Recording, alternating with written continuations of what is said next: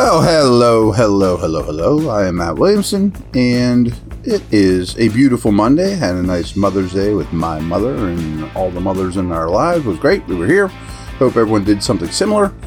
Uh, looks like a nice week, but not a real eventful week. So, good week for you guys to throw some nuggets at me, things you want me to talk about.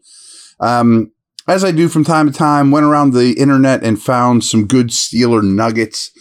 I'm going to start with roster holes, and this is from ESPN via Football Outsiders. So they sub out Football Outsiders and they do a bunch of articles per year or whatever. And this article was every team's biggest roster hole with the draft in the books. And the Steelers, they said linebacker, which before reading it, I said, I agree. I think off the ball linebacker is probably the position I would be looking to add help in terms of a potential starter, somebody to battle Roberts along those lines. And then I read it, and I'll read it to you. It's two short little uh, paragraphs here. Linebacker depth is a problem for the Steelers, both outside and inside. I thought Football Outsiders would be past calling Steelers edge guys outside linebackers, whatever. It's a pet peeve of mine.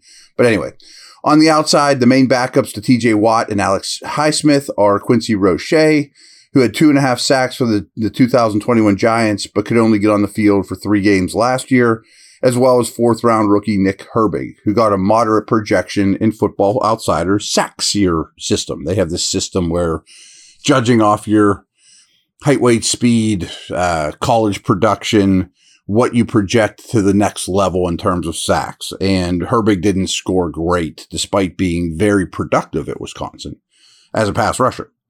Uh, on the inside, new arrivals Cole Holcomb and Landon Roberts are backed up by former Giant starter Tae Crowder, who was cut by New York and ended last season on the Steelers practice squad, as well as ex Seahawks linebackers Tanner Muse, primarily a special teamer, there's also Mark Robinson, who saw 44 defensive snaps last year as a seventh round rookie.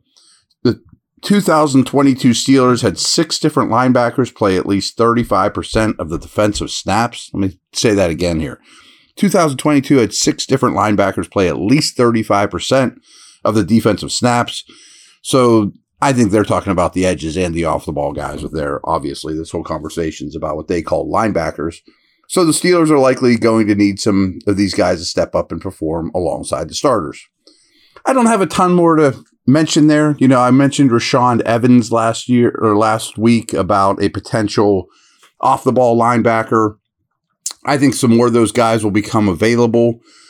Things like rookie mini camps are now in the books, and you're starting to get a better feel for your rookies. If you were thinking about making some roster space and linebackers often a spot where an eighth year guy, a sixth year guy, or something like that will get let go. And frankly, you can always find someone who's serviceable at the linebacker veteran, you know, spot there, veteran linebacker spot. So I would be very interested in that. There aren't many names that are just jumping off the table, though. I think Evans has some interest from from me, but he hasn't been great. Um, as for the edge, I would be a little concerned with Herbig, who I see as the three, and Roche being the four, it's a little light for me as well. I mean, I, am excited about Herbig. I just think asking him to be the three, either off the ball or on the edge, is a little crazy right now. I mean, I kind of see his rookie year being a lot of special teams five defensive snaps a game, maybe 10, not 30. You know what I mean? Like, I think he's going to be a little bit of a work in progress spot player. Maybe I'm wrong, um, but his physical traits are, I don't say problematic because he's a good football player and I like the pick. Don't get me wrong, but it is concerning and it's not, this just doesn't translate immediately to the next level. Now, they have a lot of D tackle types, and they have a lot of uh, offensive linemen. They just cut Mallett. Uh, Witherspoon could be on the outs. Who knows? Could you do a player for player trade? Like, I'm not real excited to do the Malik Reed type of move right now to go trade a future fifth for depth guys at the moment, unless there's some name that's just blowing you away that you're getting at a bargain. Chase Young. Well, I'm, not, I'm joking. You're not going to go get Chase Young. But you know, a Miller light, light, light version of that, you know, somebody that just is on the outs. Yeah, maybe, but I'm not in the mood right now to deal future picks whatsoever for depth guys at these positions that could be had. I'd much rather call Justin Houston. There's three or four other edge dudes out there that have done, you know, Marcus Golden's a really good name that the Steelers would assign him. He probably wouldn't do cartwheels, but real serviceable number three. All these guys should be cheap, one year deals. So, uh, you know, we're just tweaking the roster here and look back at history post draft, May, June, July, pre even during camp. The Steelers, just like every other team, have added a lot of quality guys that have helped your roster. And I could see another move or two there.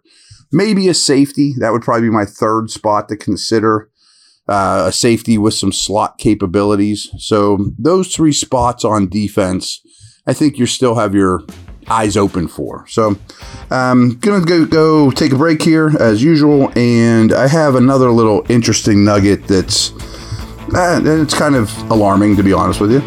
Be back in a moment.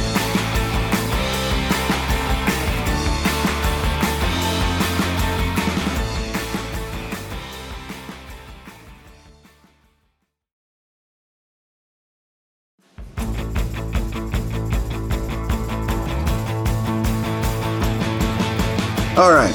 Also going around the internet. Pro Football Focus last week put out most underrated player on every team in the league. Now the Steelers I didn't think had a jump out of, you know, jump off the page type of dude. But their choice was Jaylen Warren. And I think you and I and you know Steeler fans understand that he's not really all that underrated. He's a valuable dude. He's a true number two. If you're into fantasy, he's a pure handcuff. Those guys aren't as readily available across the league as they used to be. But he got a 73.8 overall grade from Pro Football Focus, which is very good. And this was their quick write up on him. Warren was one of the most efficient pass catchers out of the backfield in 2022. I'll talk about that again in a moment. I think that's really interesting.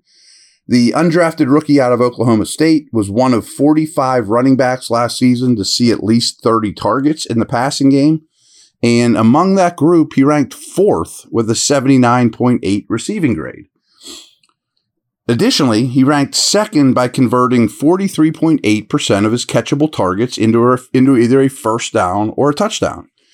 So this it was kind of a coincidence because I found these two nuggets two, totally separately just going around, you know, on on the internet, but they back each other up tremendously. Is I've always looked at Warren as boy, good receiver, you know, runs runs good routes, very sure-handed, good after the catch, is where he's supposed to be, presents a nice target for Pickett, quick to flip his shoulders and get upfield, will break tackles, um, a little more bursty in the open field, you know, you're hitting him in stride even at camp, you'd see him run some wheel routes and things like that down the field, down the sidelines. But I never, and I still don't, consider him one of the best receiving backs in the league, you know. But, you know, these numbers for Pro Football Focus are very gaudy. And a, a metric that I'm really growing fond of is they they they look at just receiving skills for wideouts, tight ends, and running backs at 538.com. You got to spell it out 538, not 538. But they, I'm not sure exactly how it works, but it's a collaboration with them, who's a stats oriented site, and they do really good work. They, they do a bunch of other things besides NFL with ESPN.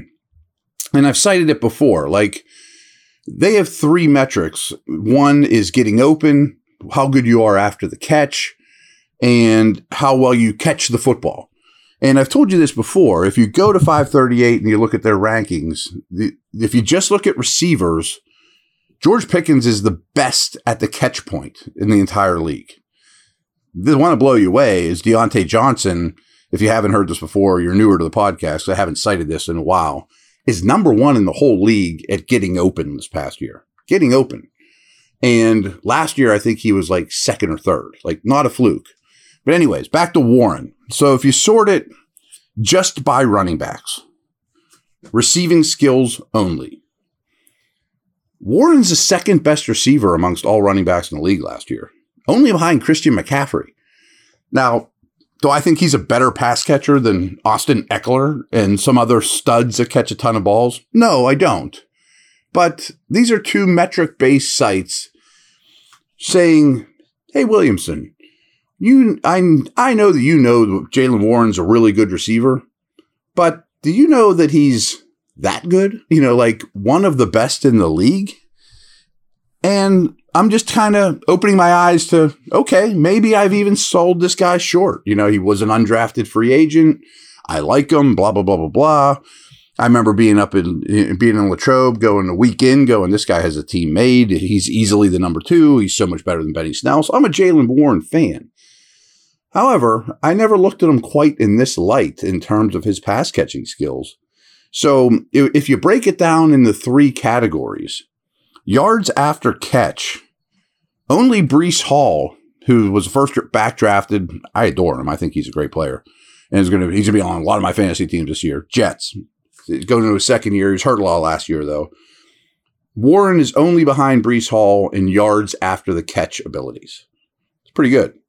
In terms of catching the football, balls, I don't know exactly how they create it, but I'm sure drops are a big part of it.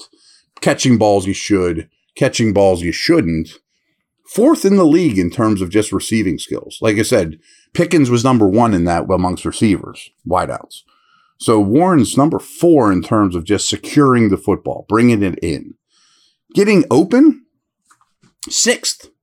I mean, I don't think of him as a super sharp route runner that can detach the slot like McCaffrey and run one, you know, run Wes Welker routes or Amon-Ra St. Brown routes out of the slot.